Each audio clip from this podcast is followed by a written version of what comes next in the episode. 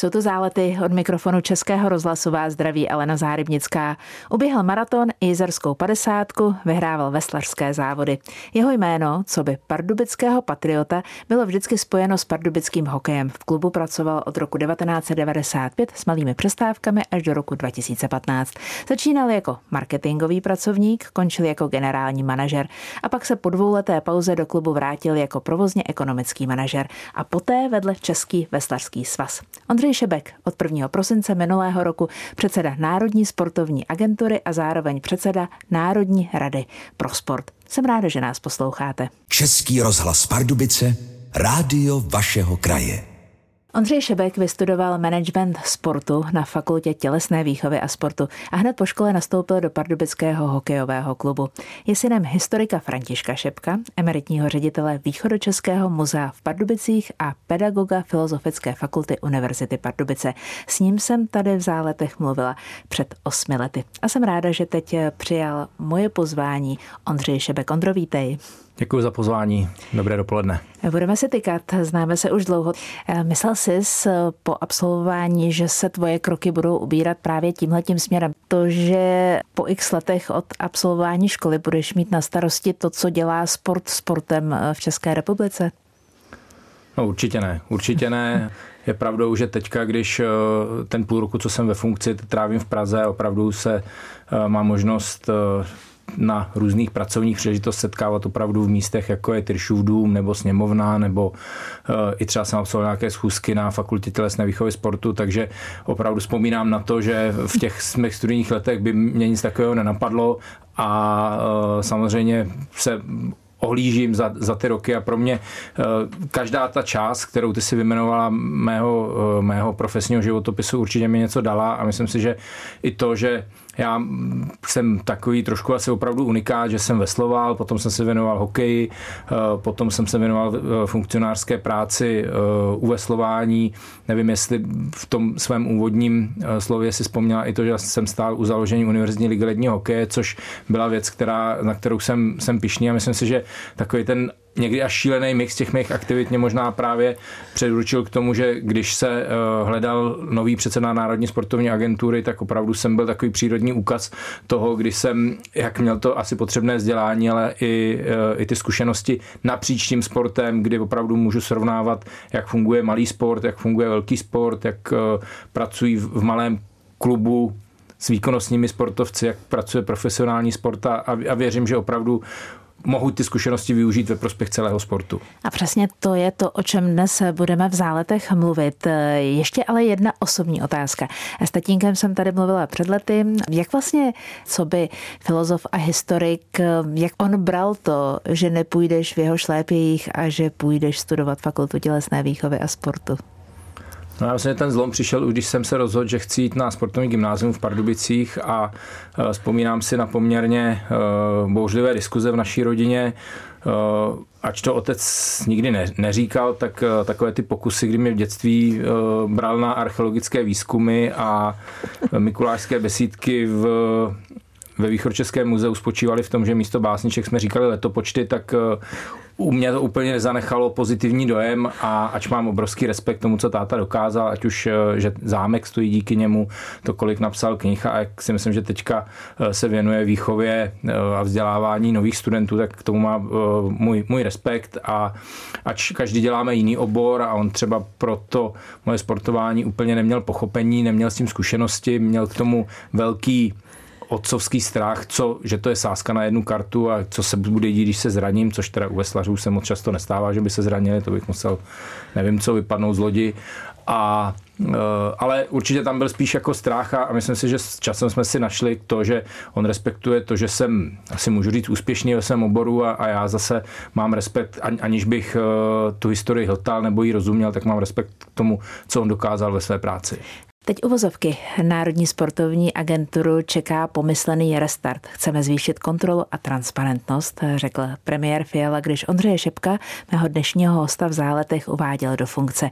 Je to víc než půl roku. Ondřej na to tehdy reagoval tak, že je to pro něj velká výzva.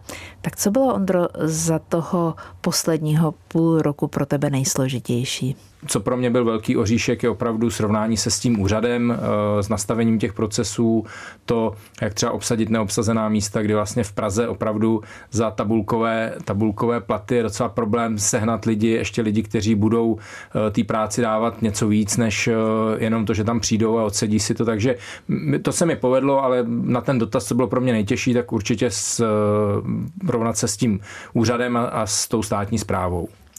Abychom správně pochopili princip, tak eh, chápu správně já. Národní sportovní agentura je organizace řízená státem a má na starosti podporu sportu, turistiky a sportovní reprezentace státu. Kdybys nám měl velmi stručně popsat principy, jakými funguje, jakými docílí toho, co je principem její činnosti?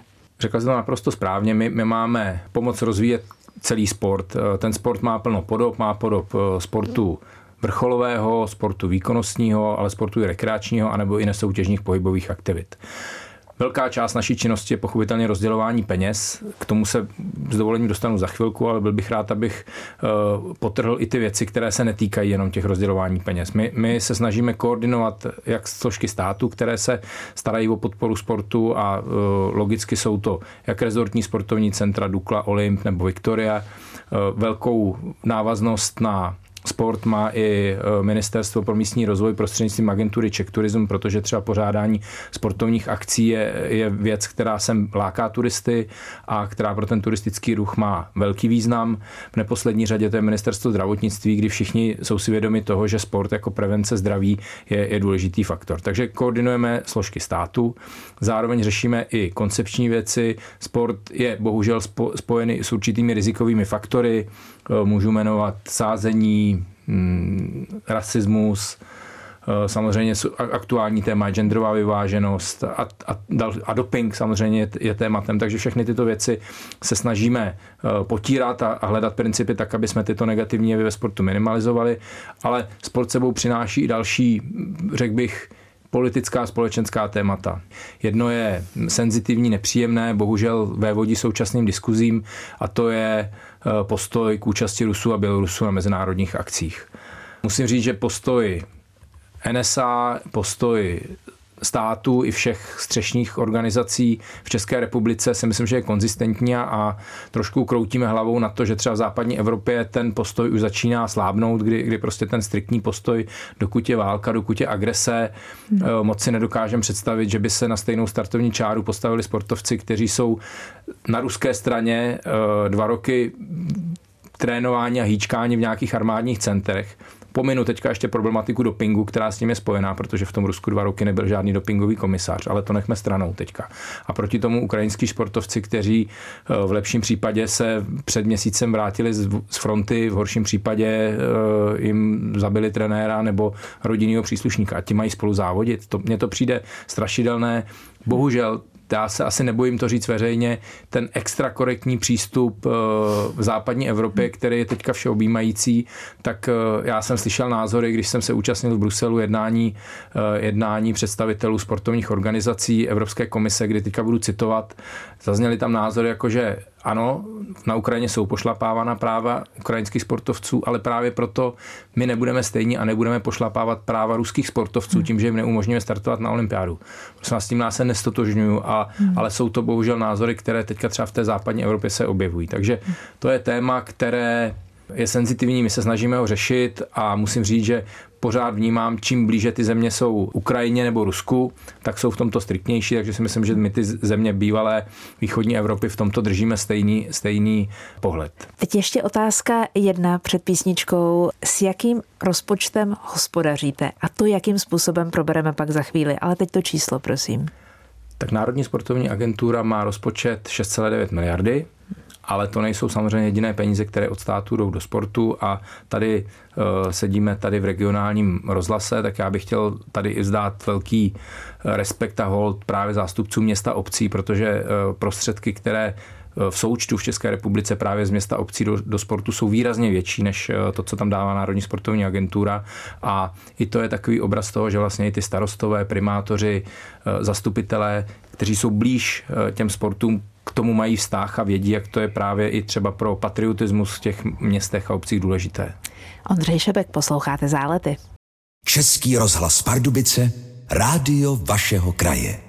Ondřej Šebek, předseda Národní sportovní agentury, mluvíme spolu v záletech. Skončili jsme číslovkou, která reprezentuje alespoň část toho, co do sportu přichází z Národní sportovní agentury, plus jsme mluvili o tom, jaká další podpora přichází z regionu. Teď se na to podívejme obráceně. Jakým způsobem vlastně se tahle podpora může dostávat do jednotlivých druhů sportu?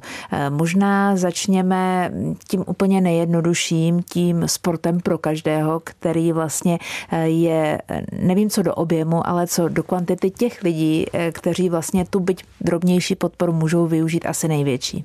Ano, je to, je to tak, přesně jak říkáš, ten, ten program se jmenuje Můj klub a už eh, mluví sám o sobě, že vlastně to je podpora těch nejmenších stavebních kamenů českého sportu bez ohledu na to, jestli ty, ty kluby jsou zaměřeny na výsledky nebo na to, že tam děti sportují a mají z toho radost, bez ohledu, jestli to je, v jakém, v jakém to je sportu, nebo jestli to je eh, v malém městě nebo na vesnici. Takže ta podpora jde všem, jde všem stejná. Ten program je maximálně jednoduchý, nebo snažíme se ho zjednodušovat eh, v průběhu času a více spočívá v tom, že ty kluby získávají na každého mládežníka, máme takovou kategorii do 19 let, který aspoň dvakrát týdně trénuje a účastní se šesti závodů ročně, tak dostává nějakou nominální částku. Tento program si získal velkou oblibu, říkám je jednoduchý a pro nás, teda pro agenturu, je nejsložitější na administraci, protože těch, těch žádostí, které máme, je třeba 9 tisíc za rok, které hmm. zpracováváme. Uh, už se nám podařila jakási míra digitalizace v tom, že se to zpracovává přes takzvaný rejstřík sportu a ti předsedové nebo sekretáři těch klubů už tady s tou dotací si myslím, že umějí pracovat a, a zvládají to a my si myslím, že se můžu trošku pochválit, že to zvládáme i my už administrovat trošku uh, dříve a do konce šestého měsíce nebo do konce června budou vlastně hmm. všichni mít už eh, ty prostředky na svých účtech. Ti, co to podali bez nějakých eh, nedostatků, ti, kteří tam mají vady, tak budou vyzváni k jejich, eh, k jejich nápravě. A to hmm opakuju, to je prostě nej, nejzásadnější program, který všichni sportovní funkcionáři znají a respektují. Eh, možná ještě jedna otázka týkající se té, mm, řekněme, volby priorit. Jaké sporty budou podporovány víc, jaké méně? Jak složité bylo najít tenhle ten klíč? Já sama si nedokážu představit, kdyby přede mě, a to jsem absolutní like v tomto oboru, někdo postavil eh, složitý úkol vybrat budu se zdráhat a budu strašně složitě hledat klíč, který by mi nějakým způsobem objektivně napovídal. Jak to proběhlo u vás? My jsme si s tím dali práci, je to, je to teďka ve fázi návrhu a já do konce května budu mít eh, seminář právě se zástupci sportovních svazů, kde jim to představíme v detailu, ale eh, představte si, že opravdu jsou ke každému ty kritériu nějaké bodové hodnoty. Každá ta, eh, každá ta hodnota má jinou váhu, kdy chceme říct, že opravdu ty výsledky na těch multisportovních akcích jsou nejvýznamnější, ale my jsme v tom, myslím si, že, nebo ne, myslím si, vím to, že vlastně to zpracovávala skupina odborníků, kteří byli napříč sporty, že tam byli zástupci kolektivních sportů, individuálních, byli tam lidé, kteří mají i, nějaké zkušenosti, dejme tomu s matematickými výpočty a se statistikou, takže eh, jsme se snažili opravdu to udělat objektivně a právě ty věci, že není možný srovnat, řeknu, atletiku, která má na olympiádě 60 možností získat medaily, protože těch disciplín je hodně a to vůbec neříkám, že to je lehké, ale je tam 60 pokusů a třeba ty, ty míčové kolektivní sporty, volejbal, mají dva pokusy, muži, ženy. A ještě jako dostat se na tu olympiádu je uh, třeba s, zejména pro evropské týmové sporty skoro z sci-fi, jo, kdy, kdy opravdu tam jsou třeba z Evropy tři postupová místa a je tady 35 zemí, takže pro ty, i, i třeba nominace na tu akci je srovnatelná v jiném sportu s tím, že skončí na medailových pozicích. Takže my jsme se snažili, abych tady nechtěl nudit uh, detailem, ale opravdu i tyhle ty věci jsme uh, v těch hodnotách, v těch jednotlivých uh, ukazatelích se na, snažili nastavit tak, aby to bylo srovnatelné a zároveň si říct, že to pořadí bude nebude určovat, že ten první bude mít lepší podporu než eh, třeba ten 25. My se bavíme, aby ta skupina těch sportů z těch 130 současných podporovaných eh, byla do 30. Takže tam nebude, nebude to nějaké tvrdé úplně uh, katování nebo škrtání, že by jich bylo pět. Takže tam si myslím, že i ten první, i ten uh, 25. bude mít obdobnou možnost čerpat tu větší podporu než ti ostatní. Posloucháte zálety, teď velké téma poslední doby. Ostatně už jsme o tom maličko dnes mluvili tedy účast ruských sportovců v mezinárodních soutěžích a pro mě hodně kontroverzní vyjádření Českého olympijského výboru, který doporučil Mezinárodním svazu, aby k tomu návratu došlo. Je v téhle věci nějaký posun? No, těžká odpověď, protože rád bych řekl, že nebo jsou, jsou, takhle, jsou odlišné přístupy těch svazů. Ten Mezinárodní olympijský výbor to, tu odpovědnost přesunul na vedoucí těch mezinárodních federací nebo na šéfy těch mezinárodních federací a jsou odlišné přístupy. Jsou sporty, které drží ten striktní postoj, řeknu velmi razantní, byl třeba biatlon, lední hokej, ty míčové sporty, basketbal, myslím si, že atletika, kanoistika jsou stále e, striktní v tom dodržování. Na druhou stranu sporty, které třeba mají blíž k té východní kultuře a řeknu třeba bojové sporty, byly od začátku benevolentnější a už eh, takový extrém třeba byl u, u Mezinárodní asociace boxu, kterou řídí Rus, který se pro zajímavost eh, přejmenoval na Kremlov. To není ani jeho původní jméno, to je jeho jméno, které si vybral, aby tím dal najevo svoji lojalitu vůči Putinovi a tenhle ten člověk řídí Mezinárodní boxerskou federaci, takže tam naopak vylučovali ukrajinské sportovce. Takže to, to byl úplně strašidelný příběh, kdy eh, právě musím eh, pochválit zase české boxery, eh, kteří odmítli ujet na mistrovství světa, jsou za to dodneska sankcionováni, ale třeba ten box je opravdu příběh, kdy vlastně i už Mezinárodní olympijský výbor nebude respektovat jejich výsledky pro nominaci na olympiádu. Hmm. Takže ty příběhy nebo ty přístupy jsou různé, platí to, co jsem říkal. Bohužel ta západní Evropa začíná být benevolentnější, Nemluvím o státech, jako je Afri- nebo afrických státech, nebo státech eh, z Ázie, které, pro které ten konflikt není tak blízký a ten Mezinárodní olympijský výbor má 200 členů, takže ten postoj hmm. těch, té skupinky, která je blízko k Ukrajině, začíná být izolovaný. Já, já pořád věřím, že eh, zvítězí zdravý rozum a právě, že to bude tlak na to, aby Eh, řeknu zjednodušeně, ti ruský sportovci, mnoho z nich již žije v Evropě, ale mají obrovský vliv. Mají obrovský vliv na, na vnímání té války ruskými občany, kteří jsou v nějaké bublině, kteří jsou pod propagandou a myslím si, že právě ti by měli udělat ten kus práce, aby těm svým spoluobčanům řekli, otevřete oči a podívejte se, co se děje. Hmm. Prostě je třeba se nebát. Ano. Já jsem, já jsem eh, na to téma měl diskuze i se svými kolegy ze okolních států a musím tady citovat eh, svého kolského, polského kolegu, ministra, ministra sportu a turistiky Polska, který říkal, kdo chce mír, musí být připraven bojovat. Nikdo nechce bojkot. My jsme všichni blízci sportu, máme obrovský respekt té práci, kterou to sportovci mají za sebou. Je to reprezentace naší země, ale my musíme jasně říct, že to je něco, co si nedokážeme představit. Český rozhlas Pardubice Rádio vašeho kraje.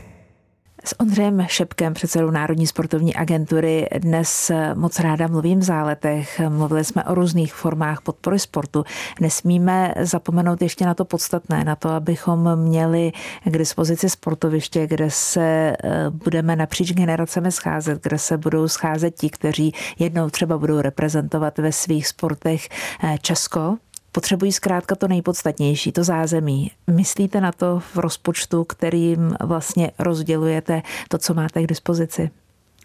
Myslíme, eh, řekla si to naprosto trefně, my potřebujeme mít zázemí pro sport jak organizovaný, tak i pro sport eh, neorganizovaný, aby opravdu jak malé děti, tak i třeba lidi ve vyšším věku měli možnost si zasportovat eh, i, i třeba nesoutěžně.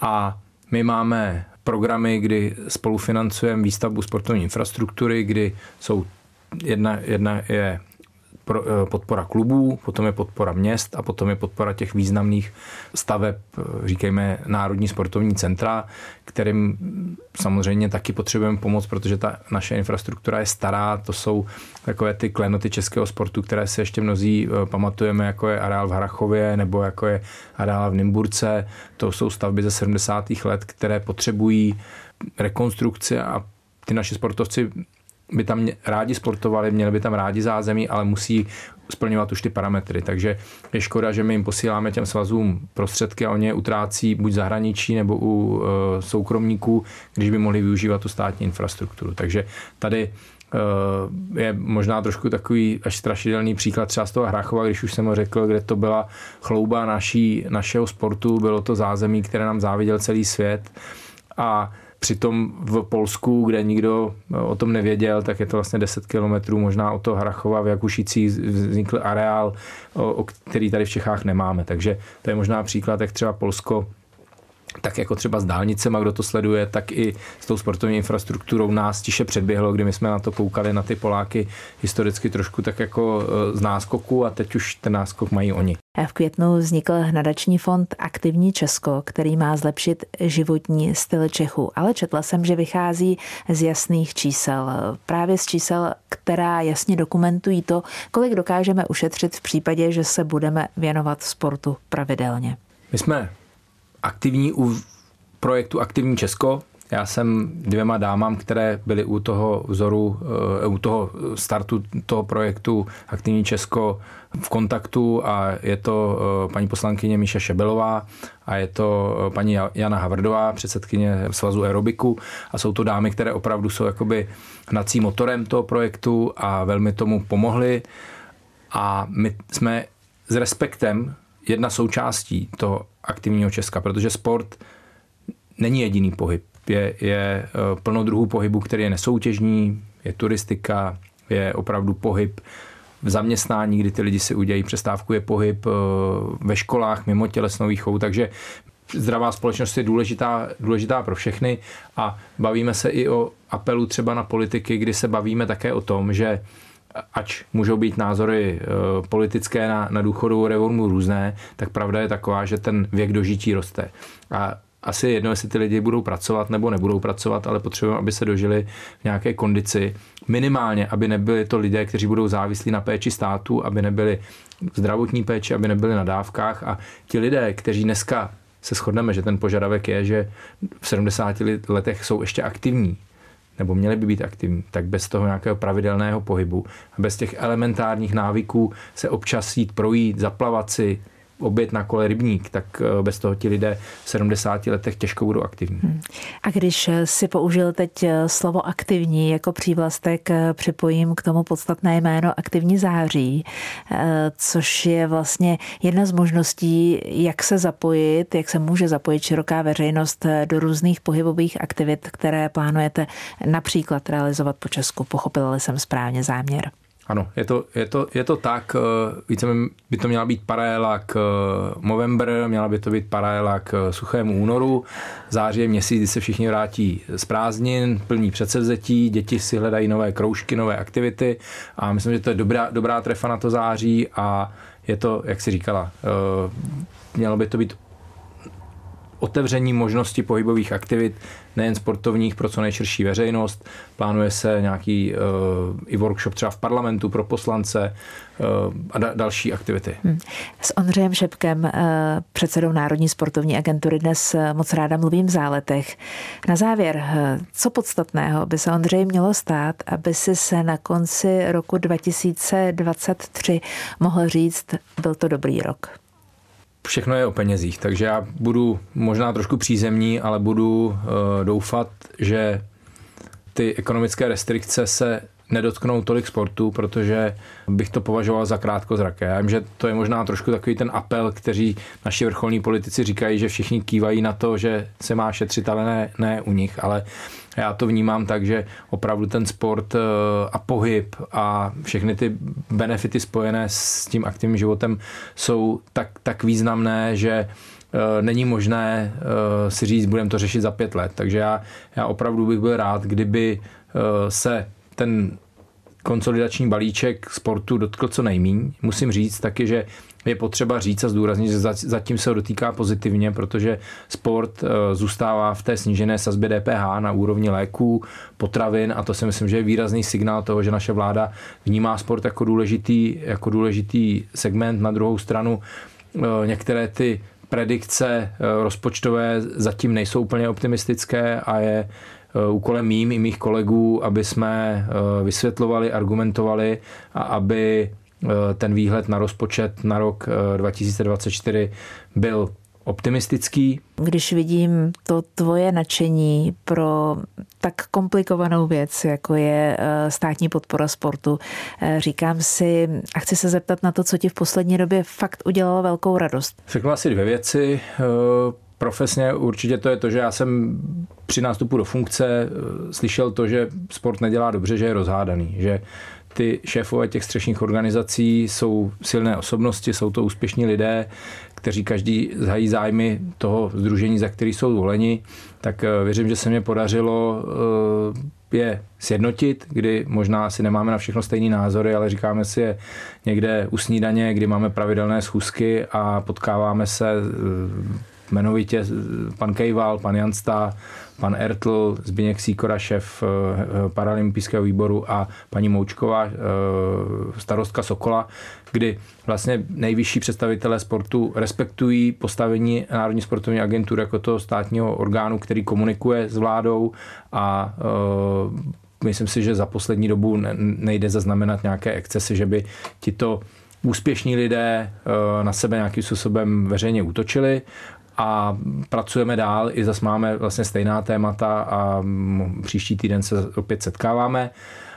A to je jedna věc. A druhá věc je, že opravdu vnímám z toho sportovního prostředí, eh, ne, že by mě chtěl někdo jakoby plácat po zádech, ale eh, ti lidé mě říkají, že cítí změnu, že opravdu ta Národní sportovní agentura komunikuje, že už za námi snad jsou i nějaké výsledky, že se podařilo zrychlit výplatu těch výzev a, a že to, co říkám, že se snažím plnit.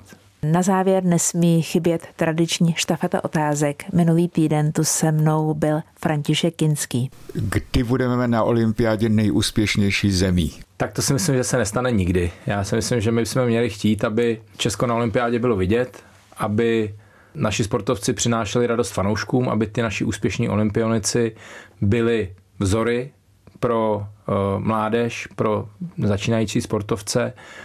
Musím říct, že bych byl rád, kdyby se podařilo u nás eh, zajistit i to, aby pro ty úspěšné olympioniky aby stát byl schopen se o ně postarat, protože zase v okolních zemích to je, eh, kdy mají nárok na jakousi rentu. Eh, u nás nic takového není a, a někdy ty příběhy úplně nejsou veselé, kdy ty lidé obětovali život sportu a reprezentaci naší země a myslím si, že tak jako náš stát je schopný se důstojně postarat o policisty, o vojáky, čímž mám velký respekt tomu, co dělají, ale myslím si, že bavíme se třeba o 150 lidech, kteří mají olympijskou medaili.